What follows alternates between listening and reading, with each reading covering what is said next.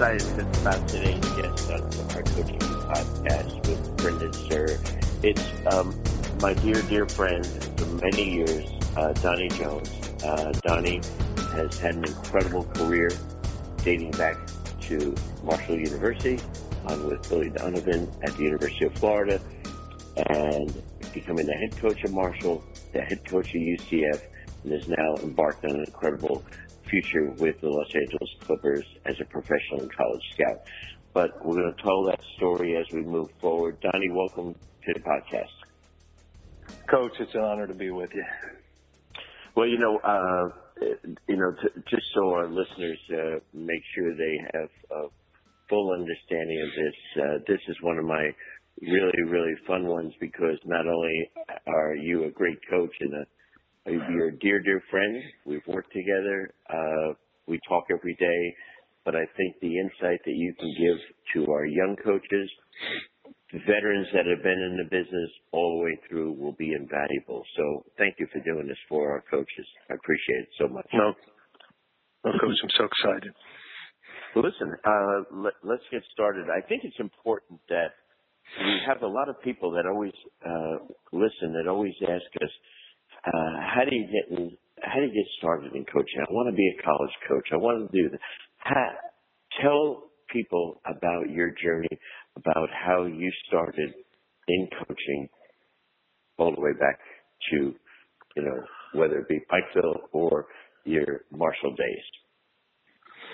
Yeah, coach, that's a you know that's a great uh, question. You know, we're, we've all been successful because of of so many people that, that we've had in our life that at an important time that's given us a chance uh, to get started. And uh, you know, one of the greatest things, as you know, as you, as you do it as well as anybody in the country, is is being able to pay it forward to people. And you know, I was fortunate. I, I grew up in a small town in West Virginia, and and uh, in Point Pleasant, West Virginia, and you know, always wanted to be a college basketball player at some level, and um, when I was in the seventh grade, I met a guy named Greg White, who was a basketball player at Marshall University at the time, and and happened to be dating a girl in Point Pleasant. And he was there in the summertime, and I was in the seventh grade, and uh, I would be at the courts working out. And how little did I know that that relationship would be so impactful uh, for my career later on, as that when I graduated from college, or I'm sorry, graduated from high school, uh, Greg White ended up getting his first college job at a small school called Pikeville College. And he called me up and I was the first recruit for him, offered me a scholarship to be his point guard. Went on to Pikeville College, uh, played for Greg, uh, learned so much, um, you know, had a, a nice career there for four years. I graduated and uh, I knew I wanted to be a college coach. So he was an influence at, at that stage of my life to, to encourage me to, to go into coaching. And so I worked for him right out of, uh, college for one year. And then he left and went on to Marshall University as an assistant coach at that time. And then went on to be the head coach at, uh, the University of Charleston. So, uh, the job had opened up at Marshall, and one of his friends was an assistant. Had a graduate assistant position open. Uh, Dwight Freeman uh, was the head coach at that time at Marshall, and he offered me an opportunity to come up and be a grad assistant uh, for, for him. And for two years, uh, I got my master's there and learned a lot at the Division One level. And then they had an opening at the time as a full-time assistant, but that time was called a restricted earnings coach. Uh, so we had the same responsibilities as a full-time coach other than being able to leave campus and recruit. So mm. I got great on floor coaching experience, being able to work with the guys, being able to to be involved in the scouting, uh, being doing the scheduling, doing the camps. I got incredible experience, coach, just having the chance to to be there every day. And uh, I was in that position for two years, so I got four years under uh, you know Coach Freeman there, and then uh, obviously, unfortunately, we, we lost our jobs there uh, after that. And uh, a young coach, uh, 25 years old uh, at the time, uh, come into Marshall, uh, Billy Donovan. And so I, I didn't really know Billy. I'd been to clinics and had a chance to see him a few times uh, as an assistant and knew him from afar, but um, I was fortunate at the time, coach, to be there at, at the right time. I worked you know, for six or seven weeks there with Billy uh, before uh, the day he offered me the job uh, to stick around on the staff. uh, you know, for six weeks there, I'd get up at five o'clock in the morning to beat Billy to the office, which is not easy to do. uh, and I would, I'd be the first one there, uh, waiting on him, and then I would stay there and until he left. And a lot of times that was 12 or 1 o'clock in the morning. So for six weeks I was by his side and, and learned a lot. He gave me the opportunity and I remember walking out and, uh, it was the final four coming up. And matter of fact, it was funny because Florida was in the final four, uh, in Charlotte and I was going down with my resumes to try to find a job. And, and that's when he pulled me in and shut the door and said, listen, I'm going to offer you the job. You don't have to look for a job we're excited to have you a part of our team. So wow. that was a great day. Uh, obviously for me, uh, it was a big relief. I was just a young coach still trying to, trying to fit in and, and trying to find my place and prove myself. And so I got a chance to work along him and, uh, you know, a guy named Anthony Grant, uh, ended up being a pretty successful coach who they hired, uh, who was at Stetson. And then, uh, John Pelphrey, who had been a former player at Kentucky for Billy, as well. So it was us three uh, together uh, there at Marshall for a couple of years, and and then uh, obviously you know we made the move to Florida. But but as a GA, that was the beginning for me to have an opportunity uh, to learn and uh, and be around some great people for a start.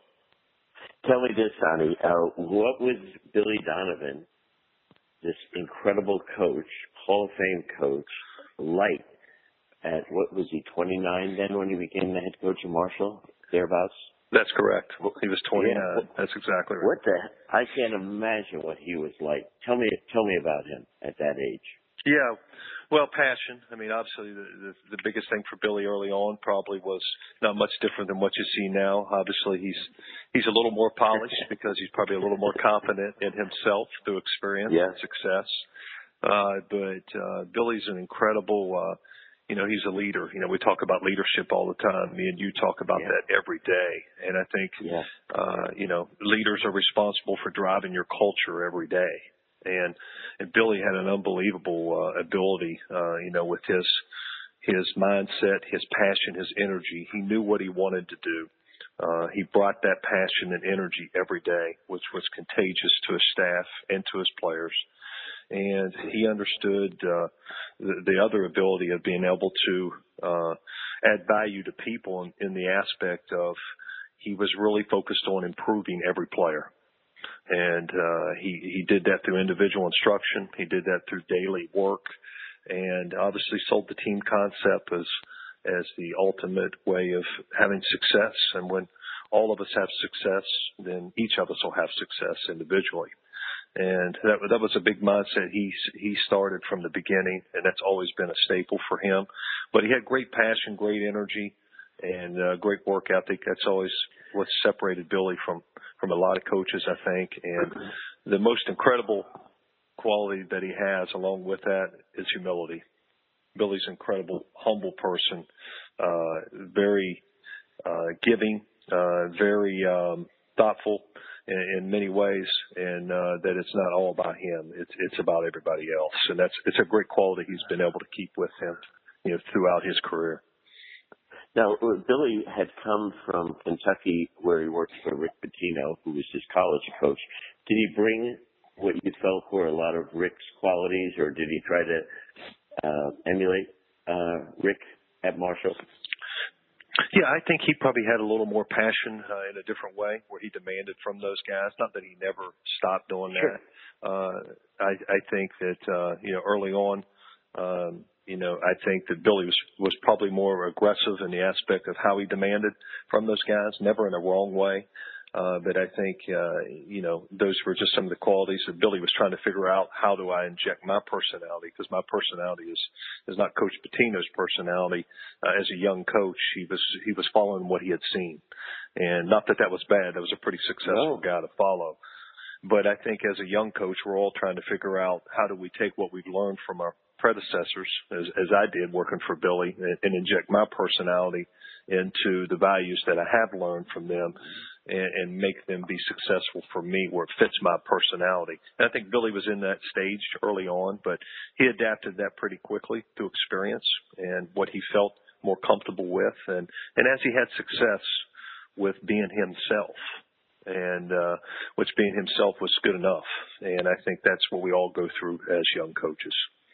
You know that you brought up an interesting point. Now you you had one heck of a staff at Marshall, even at a young age, where all of you had went on to become terrific head coaches, and each of you that I know of you guys, each of you is different, uh, and so that being who you are, being yourself, not trying to totally imitate anyone else, is a really important thing for a young coach to understand, isn't it?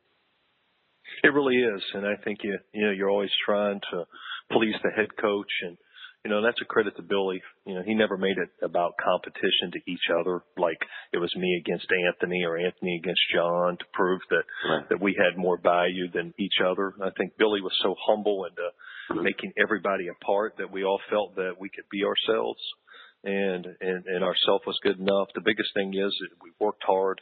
Uh, we all knew that uh, there was an atmosphere there, just like we created for our team. That it wasn't a star system where one player was was given the credit more than the other. Is that we all we all had a certain role, and we knew what that role was. And you know, I think sometimes in times in leadership, coach, one of the two biggest qualities that people fail out fail at is you know when you you don't have a blueprint and people don't know what's expected of them and and I think that we had a good feel of knowing what was expected and and able to produce you know results and being ourselves.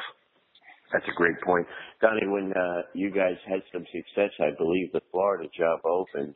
Possibly is that when Lon Kruger left and went to Illinois? I'm not sure of the sequence exactly, but uh, all of a sudden uh, a guy like Jeremy Foley goes after Billy Donovan.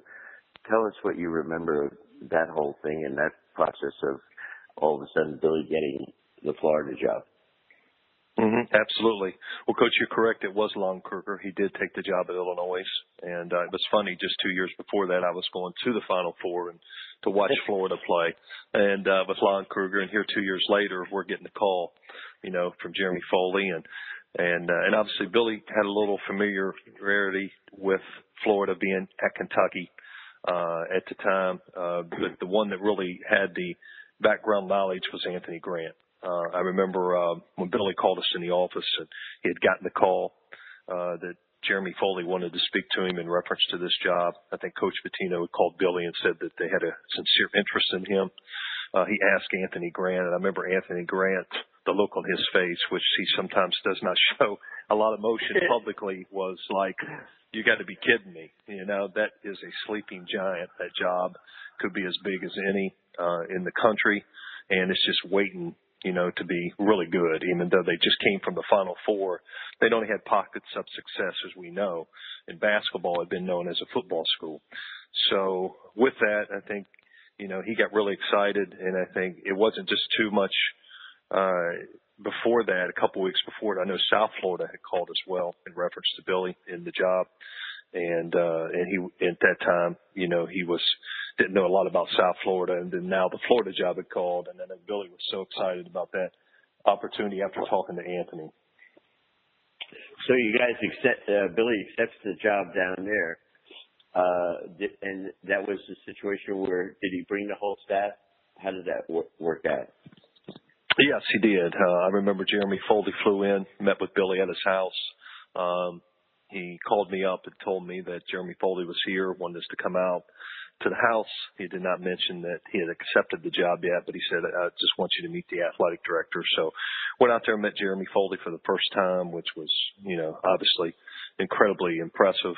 Uh, right. He once met Jeremy, as you know, uh, and just his excitement, his passion. He like, he, lined out his blueprint of what he wanted to do with Florida basketball, where he thought it could be. And uh, I know that really excited Billy because he knew the importance of of having you know your athletic director on the same page and the same vision, and even having a bigger vision than we had uh, of how we could get there. So with that, I know Billy felt really uh, confident and secure, you know, with a guy who was going to stand by his side all the way through the bumps along the way in trying to build this thing into a national power. So you go down to Florida, and how long do you end up staying as an assistant with Billy at Florida? Coach, I was with Billy there for 11 years as an assistant, and uh, and it was it was an incredible experience.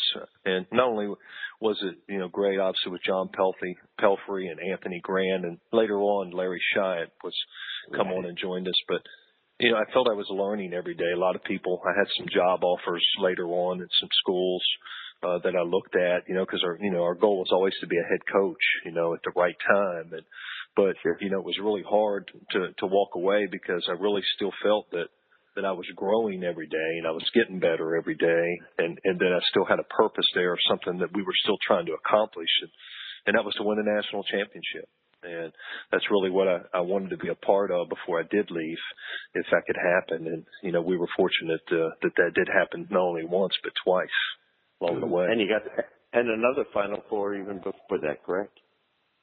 We did. We finally broke through in 2000, and you know we made it to the national championship game against a very good Michigan State team, and uh, fell short. But uh, but that was the that was the beginning of the big jump we made from building the program uh, over over our four years, and uh, was able to have a breakthrough now to to build this for the future.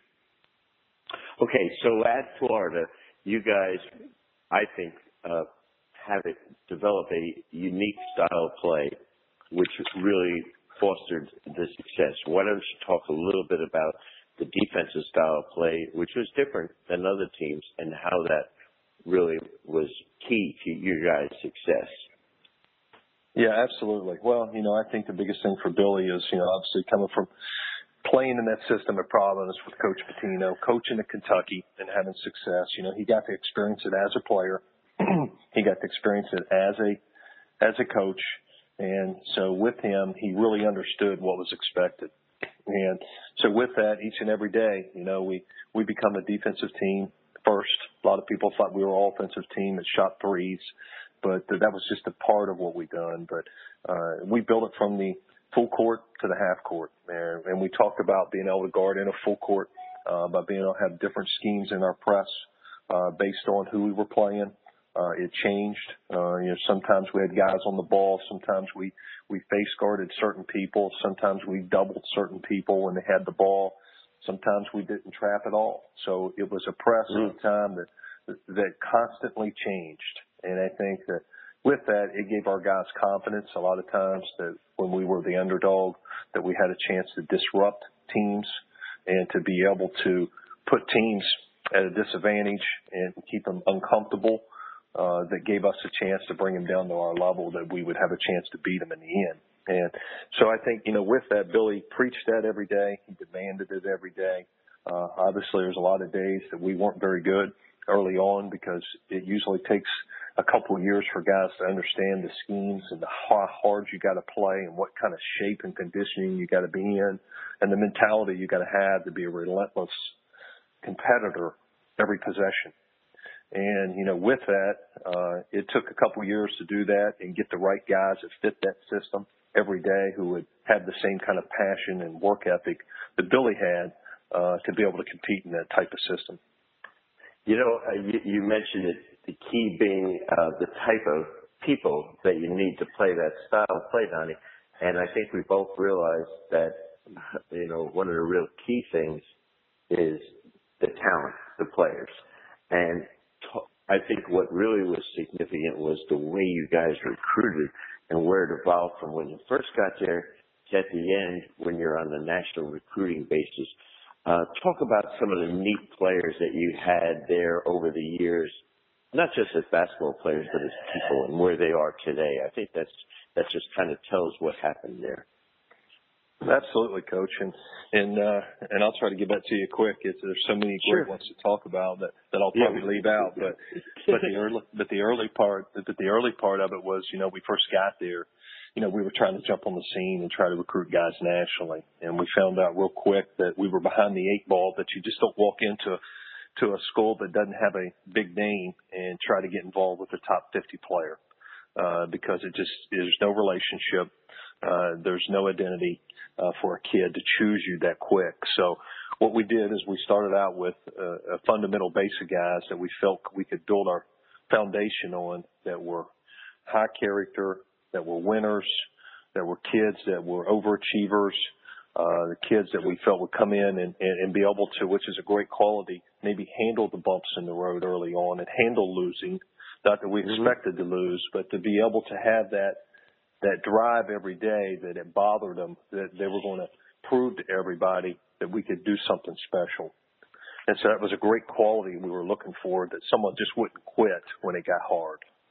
And so we went out and got, you know, three pretty good players. We got a kid named Major Parker, who was a six-five athlete that was just a, almost a defensive end football player, but a great competitor. Got a kid named Brentley Wright out of uh, Miami, uh, who was a below the rim, six seven, six eight, hard playing, tough kid that won at Miami High and uh, just knew how to play and compete and brought it every day. And uh, you know, we started off with those guys, along with you know, had a kid Kenyon Weeks there that we'd got out of North Carolina. It was a shooter, and that was really good. So with that, you know, we went on and started with those guys, and we had a guy named Jason Williams. A lot of people hadn't heard of it was setting out. Uh, you know, white chocolate. They call him in the NBA now, but he was a kid I'd known since the eighth grade in West Virginia. We recruited to Marshall and transferred in with us when we came there. And uh, we knew how talented he was. Did we know he'd be as good as he is? Later on, wasn't sure because he was still so young, but really developed into a great, great player, as we well know, and uh, went on to have a great career in the NBA. But he was in the beginning there. Um, and so our first couple of years there, uh, you know, we were just a good team. We won a great team. We made it to the NIT. And then we were able to sign Mike Miller. That was the big difference. Uh, we got a commitment out of uh, a kid first, though, out of Florida that we started recruiting sophomores in the state to try to develop relationships. And the first one we went after was a kid named Teddy Dupay. Teddy was a oh. sophomore at five foot nine, uh, white kid that had great, had Billy's passion, had Billy's heart, had Billy's ability to shoot it, was a big game player, and he thought he was you know, better than everybody in the country. And he had that passion about him. And some nights he was. And, you know, Teddy was the all-time leading scorer in the state of Florida. Uh, he had games that we saw him score 78 and 80 points back to back in tournaments. Jeez. Incredible talent. And went on, obviously he committed as a 10th grader. That 10th grade year. And Teddy from there, who played for Billy's high school coach, the, the great late Frank Morris at yeah. Mariner High School. So he understood the system. He understood the style of play that Billy had learned in high school from as well. And so he was an instant fit with what we were trying to do. And Teddy became one of our most important recruiters. He helped recruit a lot of guys in the state for us because he had bought into a young coach and Billy Donovan at Florida. Uh, he was the underdog all his life. They had the same mentality. And he went on to obviously help recruit Udonis Haslem and and uh, a lot of these guys in the state of Florida that come on to play with us. And and uh, you know, Teddy came in uh, along with Mike Miller, who we signed, which was the big first national recruit to take a chance on us at Florida. He passed up a lot of great schools uh, to come here from North Carolina to Kansas to UCLA to Duke to Kentucky. Those were his schools, and he chose a wow. team that had a that had a losing record of 14 and 15 the year before he called them all the way across the Midwest uh, to choose Florida, uh, just based on you know obviously a relationship that he had formed with our staff and and Billy Donovan, you know, to to to believe he could come in and help change a culture forever, and and he did. We went on to the Sweet 16 his freshman year, and we played for the national championship uh, his senior year, which we had the number one recruiting class in the country. We got the number one player and and uh, Donnell Harvey, who come into play. We had the number one point guard in the country in Brett Nelson, uh, who was a point guard out of West Virginia, terrific player, uh, who come into play. We had Matt Bonner, uh, who played on that team. It's been a long time pro. Jeez. He just finished up with the Spurs. Uh, we had, you know, Kenyon Weeks, Teddy Dupay. We had a kid named Justin Hamilton on that team, uh, yeah. that came on, uh, to play as well. So, you know, that team, we had 10 sophomores and freshmen and we played for the national championship in 2000. So from that year, we went on coach, and that next year we had the number one recruiting class again. We signed the number one center in the country, a kid named Kwame Brown, who we all know oh, ended up wow. being the number one pick the following year. We had the number one power forward in David Lee, and we had the number one small forward in the country in a guy named James White. That was our three scholarships that year, and those guys came in, obviously, other than Kwame Brown, who went number one uh, in the draft to the Wizards at the time, I think. And uh, you know, from there we went on, and uh, you know, we didn't make it back to the Final Four that following year.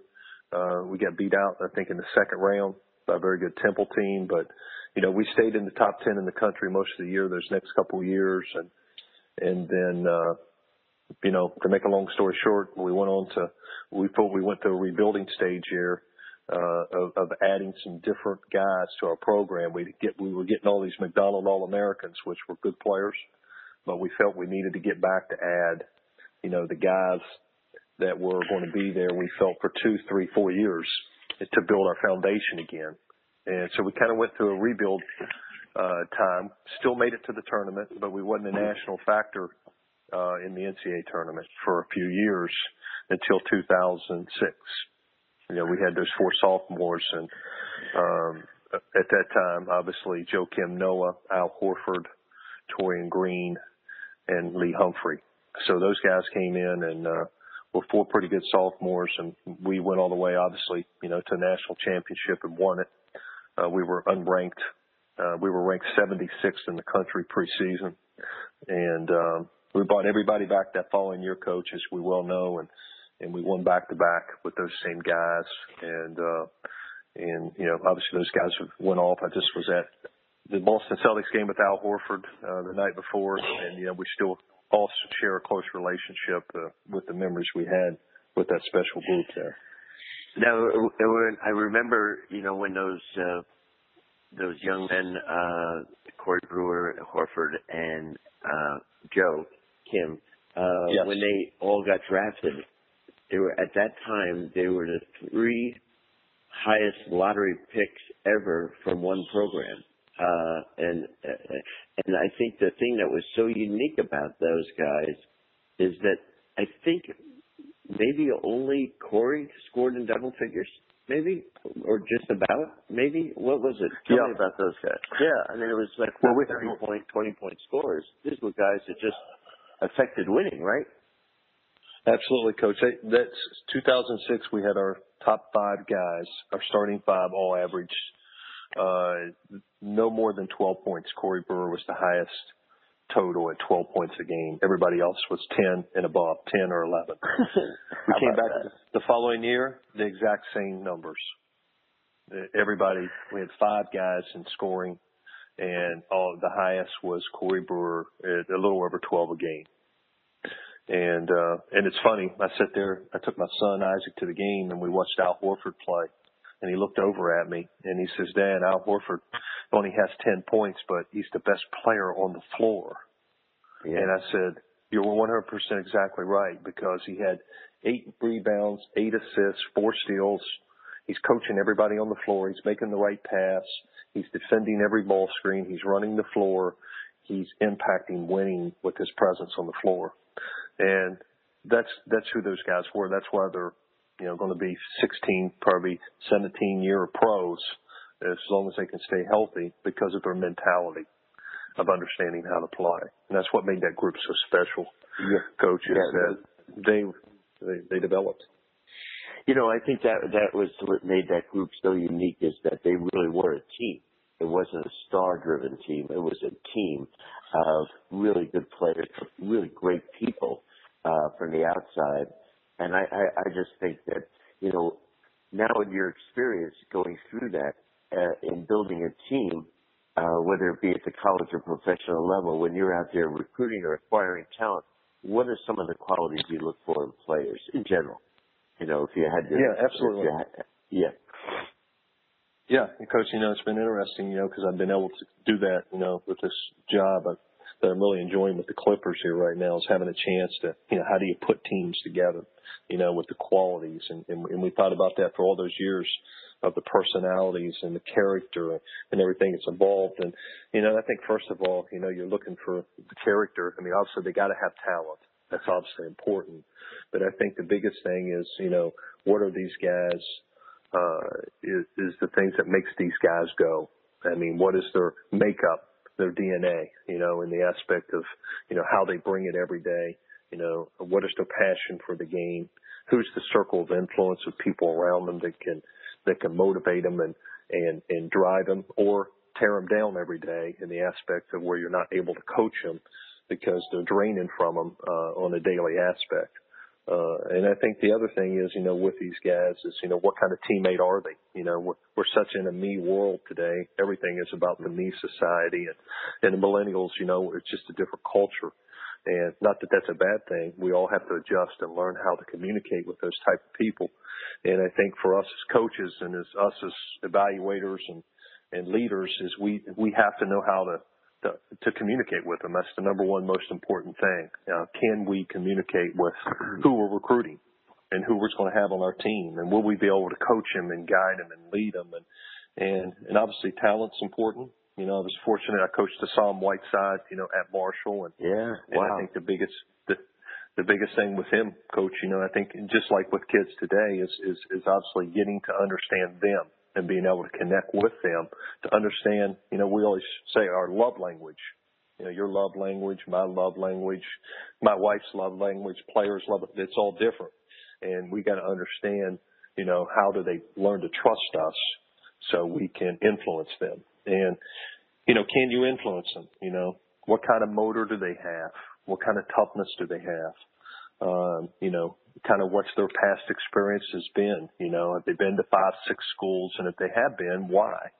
You know, why is that the case? You know, you know, what kind of success have they had not only on the floor individually, but, you know, as a player with other teams? You know, what's their basketball IQ? You know, those were big things. All those things are the same qualities that we look for at Florida that we're looking to add with the Los Angeles Clippers today. It's that championship DNA as a as a team, but also as an individual. Uh, and, and then, you know, obviously the last and most important thing probably is our, is our ability to, to be a servant leader. You know, how do they care and share and about each other? You know, all great teams have, have had, you know, great teammates. You've been a part of great teams at Detroit. You know, is there days those guys didn't get along? Absolutely. Did they mm-hmm. compete against each other every day? Absolutely. I mean, the best games were not the ones you saw on TV. It was practice many days, as you yeah. well know. But at the end of the day, they put their arms around each other. They loved each other. They trusted each other. They cared about each other. And it's lifelong relationships because of the experience they've had. With Donnie, with the experience that you've had now, uh, we'll talk about your head coaching career, but as an assistant and a head coach, you just, uh, you just trick something in my head. Uh, you know, as a head coach, uh, what is the importance of you, or is it the, your role to create that culture to try to make that happen? And it's like being a teacher or a parent uh, every day in your classroom, which is your your court, your practice facility. You know, uh, where does that lie? Is it is it the head coach? Is it assistant coaches? Is it everyone? What what's your thoughts on that? that you know. Yeah, absolutely, coach. You know, and you know, I had a couple things here. You know, I talked about, you know, obviously developing culture. You hear that word a lot today, and we study yeah. it a lot, and it's so important. And uh, yeah. and leadership. You know, leadership is, you know, we're responsible. I think when you talk about obviously coaching and leadership, you know, we're responsible for driving our culture every day you know, in what we do. And, and culture is what you're doing. Okay. It's what you're doing. And I think what happens, you know, we talk about vision. You're trying to implement vision with your team every day. That's what you're seeing, but culture is what you're doing. And, and culture has a like-mindedness. As you well know, that's what we had at Florida. We all had that like-mindedness vision and purpose every day where everything was clear and in sync with what we were doing and and that's what made it unique. And so I, I was thinking about you know so how how is that culture built? I think that obviously the first thing is to build trust. You know, the 1st mm-hmm. thing you're trying to do amongst your staff, amongst your players, it all it amongst your everybody on there. You know, from your managers on, is you're building trust every day by how you add value. Okay, and then the next thing is your standards, your blueprint about you know here's what we want to do. Everybody has to know what their role is or, or, or what they're supposed to be doing to be held accountable. And I think that's the third thing is accountability. We hold them accountable to our standards and the blueprint that we've put forward uh, every day. And that's how we continue to build trust is how we hold them accountable. And then the next thing is we try to do is develop confidence. I think every day you, you're trying to develop confidence by where they're buying into what you're doing. All right. And you're getting constant feedback from your assistants, from your managers, from your trainers of what guys are thinking or what the issues may be. And, you know, and I think anytime that, that, that you have a problem or an issue and you let that get by, you're setting another standard that you're going to have to deal with later on. So it's important every day to develop that trust and confidence in what you're doing. And then the next thing is promote teamwork. You know, learn how to serve each other, learn how to have that common vision every day. You know, when I think about those teams that we had were great. You know, that was the thing that was that was being implemented every day. We were at that number five I'm just talking about is promoting teamwork where they were bought into serving each other. They didn't care who got the credit. And then you got to challenge them. I think number six is challenging them every day. How do you challenge and keep an atmosphere of competition where they don't get bored with the process every day, where you keep equipping them to grow as people and then as a team. And then the last, you know, one, which is very important for all of us, is recognition. Is recognition. I mean, how do we give them recognition as a team, but also individually? We, we keep egos in check to where they they do got to have some individual recognition where they see the big picture of the reward by having the sacrifice at the end. And I think you know with those, you know that's I think that's how you know you kind of we build our teams. I felt at Florida with those qualities when I sat and thought about them, and um, and, and we were able to drive that culture every day with his assistance. But but Billy had that passion and that purpose every day, which fueled us all to use our strengths to help guide these guys grow into something that they'll remember the rest of their life with. Wow, that is unbelievably powerful. That is that is that, that's the that's a class, my friends. That is that is a course. wow, that is that I'm so damn excited right now. That that that is I, I have a pen out and I'm, I'm writing every one of them down, Donnie. That is that's incredible. That's incredible stuff. And I'm and I'm with you every day. But that is that that's the way to put it uh, in the seven steps like that. It's just ridiculous. Wow, that is awesome, folks. I hope you you got all them down. Please listen to that one again. That is incredible, Donnie. Now you had to make a big decision. Now you win your second national championship, and then all of a sudden, even in the middle of your recruiting here comes opportunities for a job.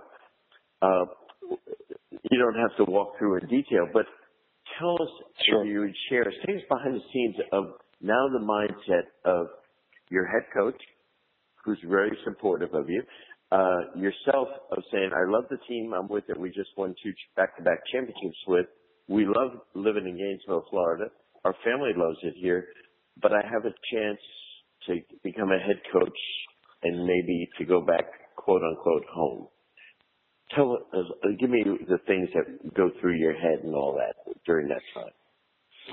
Yeah, absolutely, coach. And you know what? And all those things you're right on because I know I've, I've leaned on you for a lot of my decisions in my life. I've been thankful for our relationship and, you know, and I think, uh, you know, the biggest thing was, you know, I felt that, uh, that the timing was right for me, uh, to step out and, and have a chance to, to implement what I'd learned, you know, from all the people I've been blessed to be around and have a chance to put that with uh, a new opportunity and into uncharted waters, should we say, and walking into the unknown. The fear of the unknown, as we always say, is the worst fear of all.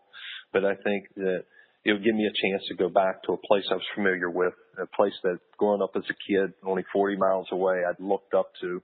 Uh, you know, I'd met I'd been a Marshall fan, watching them every day, and as a kid, being taken there by my church group to to the games and sit there like a fan, and and now I had a chance to to share what I'd learned, like I'd been to med school, and now I got a chance to be a doctor with all the people wow. that you know had given me unconditional love all my life to go back to to West Virginia and have a chance to build a program at the time that was going through some struggles. We had seven straight losing seasons before we came back and wow. so I felt that there was a huge opportunity there for me to grow and to be able to walk in, you know, with people already and new in the community and establish relationships. I thought we could jump onto the scene and, and breathe life back into that program. So that excited me. Plus my wife was from there and it gave her a chance to go back with our kids. We'd never lived at home together since we've been married and had a chance to, to do it together. And, uh, and it was everything that, that I thought about. We went back. Obviously there was a lot of, a lot of struggles early on trying to build the program and the, and the fan excitement again because it'd been down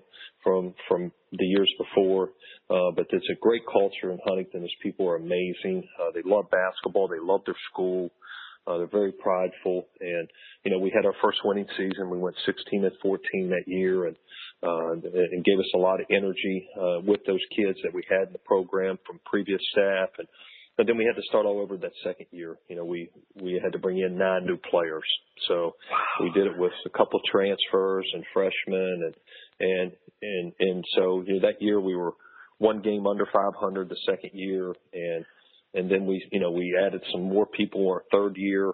And obviously, we won 24 games and, and went to a postseason tournament, which is the first time in 25 years at Marshall that that happened.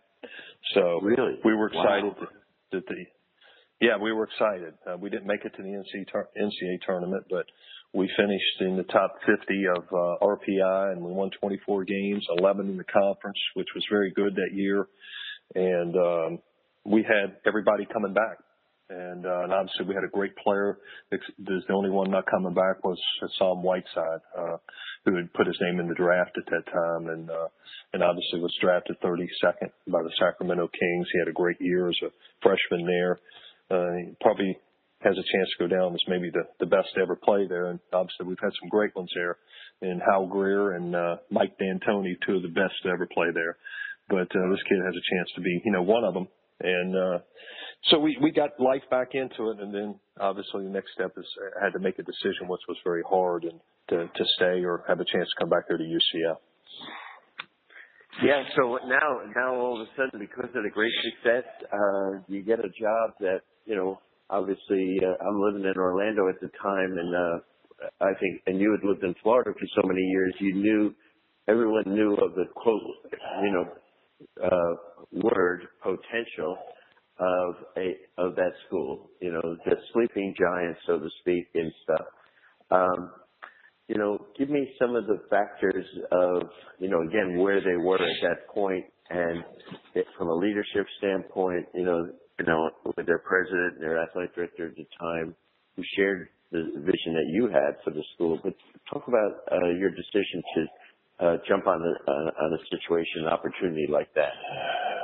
Yeah, and it was probably you know, obviously, Coach. We have a lot of hard decisions in life, and you go through them, and that's part of success and failure is knowing uh, you're going to be faced with those decisions and making the ones at the right time you feel are right. And right. at that time, it was very hard. We'd just come off the that success. And, you know, and obviously I've been in Florida, you know, here for 11 years. On my roster, I had five kids that I've recruited from Florida and brought to Huntington, uh, that wow. had followed me there. So here I was having to make a decision to go back to UCF. I'd watched UCF from afar for many years grow from a Division two program to a, to a Division one program and um, and obviously the leadership there was important. Um, it was Keith Tribble, who was a, a guy known from from Florida days, who'd been with the Orange Bowl, uh, and obviously we had a very good relationship. You know, from Jeremy Foley, Billy, everybody. It was a guy that that I felt that I could trust, and a guy that I felt could that would have that same relationship Billy had with Jeremy Foley that could help build a program on a national stage. It had a chance to do that in time, and so I think that we had a relationship that we understood what it would take, and he was bought into to being committed to that. And and the goal in two years was to be in the Big East, which right all signs pointed for that to happen. And so with that, I had to make a decision: do I do I wait two more years and have not have that opportunity? When opportunity comes, do we take it and go? And so we felt it was a great opportunity to move to Orlando, come back to Florida, where we kind of established our recruiting base, our name, and I knew that um, the hard part would be I'd have to be in that same conference where I just left for a couple of years before it went to the Big East. But uh, it was something that we felt at the time was was for the future. So we did. We did get in the Big East. Obviously, we know the Big East fell apart several months right after that, which was unfortunate. But uh, but you know, we jumped in to taking this thing at UCF, which was the hardest decision I think I ever made as a coach, uh, just because you know, the loyalty factor that you felt with so many people that you loved in Huntington that, you know, felt like it was, we were letting them down by leaving. That was very hard for us, uh, when we made that decision. Yeah. And and you know, and, and it came true. You got into the Big East Conference, became the largest conference in the country for a little bit. In 19 teams, it was going to be a, a superpower league, uh, bigger than any conference in the country. Uh, at the time, you had, uh, I think we had there Syracuse, Pitt, Louisville, uh, you know, all, all, all kinds of folks in there, and uh, yes, you know, and the, the seven Catholic schools, which now make up the the present Big East. Uh, it was a super conference and uh, would have been exciting to see, but uh, unfortunately, you know, it fell apart because of the you know, ACC poaching and the Big East, the, the Catholic schools all deciding to go on their own and stuff. And uh, but it was it was something that really could have been incredibly special uh, uh, for the school and stuff, and would have been. Uh, un, I mean, talk about the, you know people talk about hard conferences. This thing was the monster of all monsters that was potentially there, huh?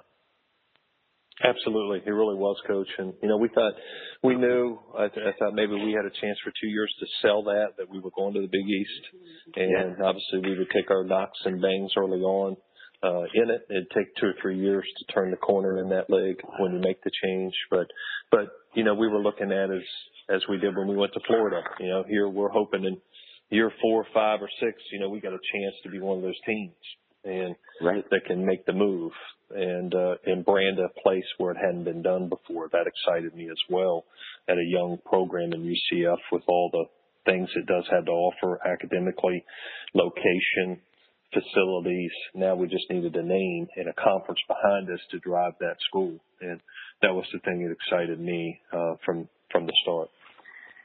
Uh, just just some quick uh, things on uh, UCF, uh, but you know when you get there, you implement a, a, an entirely different style of play from your predecessor.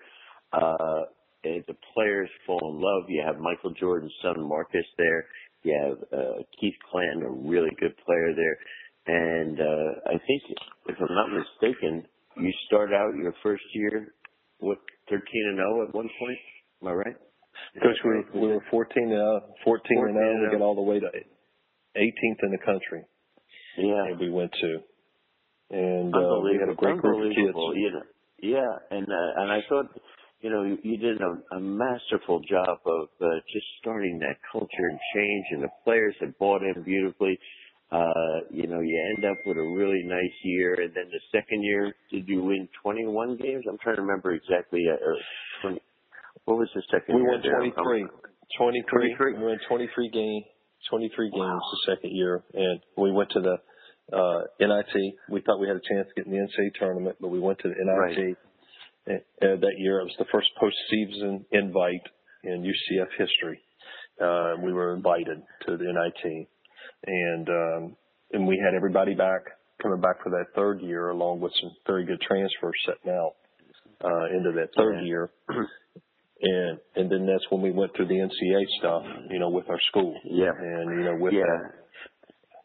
And and and that's and that's and that's difficult stuff and stuff. But you, you know, you end up uh, you know having a, a great run at UCF, have left uh, their new coach Johnny Dawkins with some terrific talent. You know, with the great one of my favorite people you ever recruited, Tacko Fall, uh, who is talk, talk just briefly about this young man. You talk about you know you and him connecting. Uh, talk, talk for people that don't know Tacko yet, who will become a household name. Tell about this young man, his size, his academic ability, his where he came from, and that special relationship that you two formed, and that's how you really you got to get him because of that totally that relationship. Mm-hmm, absolutely. Well, Coach, with my new job, I can't really talk much about. Oh, I'm sorry. Right I apologize. I'll you with the roles? Yeah. So I'll talk about it someday. I hope someday I'll I can. talk about. You're right. That's right. I, oh, I, I'm so worried about college rules, Donnie, with the NCAA. Now I got to worry about the NBA rules, right? Yeah, we're not allowed to talk about under. We're not allowed to talk about underclassmen, but I will say a unique individual who is the epitome of a student athlete, uh, who you know just is is everything you're supposed to be. Who got out of his uh, got out of Senegal, came to the U.S. and found a relationship between all the schools in the country recruiting him, and a head coach in you, and he picked you and UCF, and because of you. And I think that that's that's the only thing that needs to be said. And and I love this kid, and I'm so happy he's playing and, and doing well. And we'll hear about him down the road. I'm sorry I put you in a bad spot there. All right, we'll, we'll fast forward now to uh, what what I think is I'm so excited about is we're you know everything in life is about a journey and chapters and stuff like that. And every time that you know in life you, you go through a, a speed bump uh, you, you, you know, you have to get back up and you have to, if you have true perseverance and if you have mental toughness, you have to, you know, it's like losing a game, missing a foul shot to win a game. You have to get back on the horse, so to speak. Uh, tell me now a couple of things. Number one, uh, with the Clippers, uh, you know, you mentioned, we mentioned a couple of times early on, if briefly what you're allowed to say of what you're doing with them. Yeah, coach, it's been a great opportunity. I mean, it's a great organization. Obviously, Doc Rivers is is phenomenal. We've got a great owner, Steve Ballmer, and and obviously Lawrence Frank has been a uh, a friend for for years. Known him from college, and uh, those guys have they're, they're really doing a great job putting together a culture that's just not good for these past four years, but one that's going to be good for for a lifetime. And I think uh, that excited me. I got a call from from from uh, Lawrence uh, about an opportunity to to be a part of you know building their culture as it continues to move forward with the, the great team they got now, and uh, you know so that excited me. It kind of put me back in that mindset of you know what I like doing is putting together teams and building teams mm-hmm. and, and having a chance to go out and evaluate and, and learn the pro game, uh, have a chance to have a connection with. Uh, those people. I'm a big fan of the NBA, obviously, and being with you for all these years and you know, I feel like I've been in the NBA for the last 15 years because I've, I've learned so much from you and, and, and the mindset and the and the things that's required at that level. And so having a chance to jump in here and be a part of that and go out and watch college players and, and look at guys uh, from a from a different perspective in in depth of of the things that we talked about from character, from from their circle of influence, from from where they're at now to where they could be potentially down the road, to project that based on the qualities that they have as a person, uh, based on the system they're playing in, you know, based on are they a fit for the culture of the Clippers right now with how they play, uh, all those qualities to have a chance to, to really evaluate that. And, and the free agents and having a chance just to be a part of the team here, coach, you know, why I'm out of coaching here right now. It's just been exciting and I'm just thankful for this opportunity to, to be a part of it with this group and, uh, just learning every day. You're still learning. You know, it's one thing about it, regardless of where we've been. You've taught me that many years ago about being a lifelong learner is that you never ever, you have it figured out. There's something to learn new every day. And, uh, and and that's that's what it's been for me here with this Clippers situation is uh, having a chance to learn and and be a part of putting a team together, which is really cool. Well, you know what's neat is that literally you you get paid to go out and watch games, and now you you really Absolutely. get to go out there and you watch terrific coaches at the collegiate level and the NBA level, and you get to learn every day. You're in the classroom, you're in someone else's classroom, and the thing that because of the reputation that you've built over the years with people, uh, coaches, uh, really programs that we competed against for years, now they open up their doors and let you in. They pull the screen, the, you know, the curtains back and let you come inside their program. And, and that's, you know, shows the great respect that they have for you, but a, a great learning opportunity for you, uh, to see so much about continuing to learn about the game, learning about players, learning about coaches. I think it's invaluable for you, Donnie. Really do. No, it really is, Coach. No, it's it's you know, we we've all been coaches, so we have our own fraternity, and it's it's there's yeah. so many good people out there, so many great coaches, and the respect level I have for coaches is incredible. Uh, being one myself and knowing what they go yeah. through every day, but now having a chance to walk in and uh, and, and and be behind the scenes with those coaches has been very humbling, and to see how good they really are and and how kind they have been, you know, to yeah. me uh, during this time. It's been great. Well, and that just shows that that is that is the ultimate thing, and and I love that they are sharing with you, a fellow coach, and that and that's that's that's what our profession is supposed to be about. Not just helping players grow, but helping other people grow in our business. But the thing I'm really excited about, Donnie, is I really want you to share with our listeners uh, your involvement with the John Maxwell team. And then also we're going to share how they can get in touch with you because we have a lot of people in the business community, business leaders that listen to our podcast as well as coaches. But talk a little bit, if you would, about, uh, you know, why John Maxwell, what about John Maxwell, and what you learned from him and what you're trying to do from your learnings. Yeah, absolutely, Coach. Yeah, no, it, it gives me great pleasure to talk about that. I've always been a uh, an avid reader, uh, avid learner. As you well know, we've had many talks on podcasts and reading books, and, and obviously there's a lot of great leaders out there. And um, you know, obviously John Maxwell's a guy I've had a lot of respect for, along with Jon Gordon as well. And, but John Maxwell was, um, you know, had this program that uh, that I thought was interesting that I'd kind of been following uh, that he had started called the John Maxwell Team, and uh, it really intrigued me. Uh, and I'm always looking for ways to grow as a leader uh, to influence other people. And his whole thing on this in this new program he was talking about, Coach, was was about growing people to be able to grow others. Uh, my good friend uh, Colonel General Mark Hertling had a great comment, you know, about leadership, who I've got to know well, and and we were talking about John Maxwell one morning when we were having coffee together, and he, and he mentioned that in the military they had this thing called the Charm School, that they went to. And if if you were a colonel, they ended up inviting only 30 people to charm school out of all the great colonels in the military. And if you made it to be one of those 30 people, you had a chance to become a general. It, it got down wow. to 30. And, and he says, I remember the opening mark of the general when I walked in there. He sat down and he said to us, congratulations that all 30 of you have made it to this point in your career. It's an incredible accomplishment because of all the talented leaders that we have in the United States military, the greatest leadership academy in the world. And he says, but I want you all to know if we'd put all 30 of you in a plane and we would fly it straight into a mountain, that our United States military would not miss a beat without you. And wow. so they're all standing there and they're looking at each other thinking, wow. He says, and the reason that we say that is because our military has, has been built on one important value. Your key job is to grow the people to take your place. And that's what we focus on every day. So if we lose you, the person that's standing beside you can do your job. And I think that in leadership, that's what we're trying to do. And I think that's kind of John Maxwell's deal was, you know, how do we develop a culture and how do we grow people?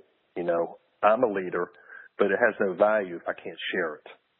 And I got to be able to share the ability. And our world needs leaders more today, coaching than ever does with the challenges that we have is leadership in every dimension. Doesn't matter if you're a coach or if you're at your workplace or you're at your church or at your community or you're in politics. You know, we all need leaders and it's not necessarily elected official. It's everybody can be one of those, but leaders are developed. They're not born. And I think that's what John Maxwell's program was about. And it intrigued me. I could get online and do it. I needed to throw my energy in full time to something else. I felt where I could add some value to people. That's something I've always enjoyed doing. And that's John Maxwell's big philosophy is, you know, he has his culture, you know, which is one, value people, two, live intentionally, three, exceed expectations, four is grow daily, five is to have a positive attitude where you think in possibilities every day. Number six, equip people okay, and and and and and be the light. And number seven is you know be the example. You know, follow me. I mean, that's some of the greatest words you could ever say. Is people do what people see. And I think that, you know, with that, that's kind of what's his his culture and what he was he was believing every day. So he put together a program that you could follow online, and uh, and, it's, and it's called Online University and you can go on there and with that there's podcasts, there's calls, there's videos, and it gives you a whole blueprint that we're talking about and how to grow yourself as a leader. And in doing that, how to be able to go out and do workshops, how to go out and be able to do uh, lunch and learns, how to go out and to influence not only your team, but businesses across the country because they're in such need of a blueprint to guide their companies and to guide their culture. And so, you know, with 28 years of experience of coaching, and helping build culture and grow people and add value and influence. I felt I connected with that mindset where now, you know, there's a bigger calling. Maybe I could go out and now share my experiences of coaching and growing people and helping kids reach their dreams and helping coaches grow into to coaches and helping young boys when you sit in those mothers' homes tell their their parents that we can make them uh, become men someday here in four years and we give them back to you so they can go be leaders in their community when they're done in college and take that same vision. So with that, coach, I, I stayed with that program. I signed up for it. Uh, I learned so much online. Every morning I spent a couple hours reading and uh, I went to the big celebration that they have right here in Orlando, which is a big, huge convention. Four days I spent there, four or five days. Got to meet John Maxwell and his team of people, and it was one of the most influential things I, I was a part there, just because the like-mindedness of how I think and how I felt about adding value to people, about being able to influence others. And here's the blueprint and that together with the things I've learned of how we could go out and, and change culture. And I think that's what's excited me. Um, he started out obviously a year ago. Now he's up to 11,000 people, I think, a part of his Jeez. program. They've certified. But his whole mentality, as we well know in coaching, he may have 11,000 coaches, and those coaches are just not, they're people just like me and you. They're, some of them are yeah. ministers, firemen, police officers, teachers, accountants. They're people from all over the world that have the same mentality as to make a difference in other people's lives. And I think that's the value that's really good is, you know, how can we do that? And, and he's, his whole thing is 11,000 people influence a 100,000 plus more for what they've been able to learn and do. And how do you do that? So that's what his program is about. And so I, I'm still learning and I'm on it every day. I at least get an hour or more in every day or I read something that, that inspires me to help grow other people. And I think that's, that's the whole key with the John Maxwell program that he started. I, is spectacular, and uh, you know you've been nice enough to share you know things you've learned with me, and uh, I'm I'm so impressed, so powerful. You know, you've been my coach for you know 15 plus years, and uh, you know, and I think that's you know we all need coaches, uh, and and and you are a great example of what coaching is about. And uh, and I thank you for everything you've done for me, of what you influenced me and my family. And it's not just basketball for you and I. It's frankly a very very small part of what we learn and share with each other every day. And uh, and that's what makes you so special, Donnie. And and I really appreciate you sharing with people. Uh, Donnie, if people want to contact you, uh, your website uh, or email if they want to get in touch with you. Is there a way that they can do that? Yeah, absolutely, Coach. Uh, obviously, my email was uh, d jones, the number one, at me me dot com, and uh, okay. my phone number's four zero oh seven two five six eight one one zero. You can reach me there, and then obviously I'm on Twitter at Donnie Jones, and um, and I'm also uh, you know, obviously I got a Facebook page, which is uh, Coach Donnie Jones. You can reach me on Facebook with that. It's got all my stuff on John Maxwell and everything there. So, oh, great. Um, great. I, you, you could reach me there. So, but Coach, I'm honored, I'm humbled, and thankful for the opportunity to be with you today. Uh, and obviously, you've been an incredible influence on me as my my mentor for as a young coach at uh, Florida, man, you always had time for me, and uh, our relationship started there. And, and I learn every day from you, and, and value you, and uh, just thankful for all the time that I've been able to spend and learn from you uh, as we continue to grow our relationship. Very thankful and appreciative. Well, the feeling is very, very mutual, and uh, I'm so excited for where you are and where you're going to be. But uh, Donnie, thank you again, my friend, and uh, I know our listeners are going to be real excited to hear this. Appreciate your time. Thanks, Coach. Have a great day. Appreciate it.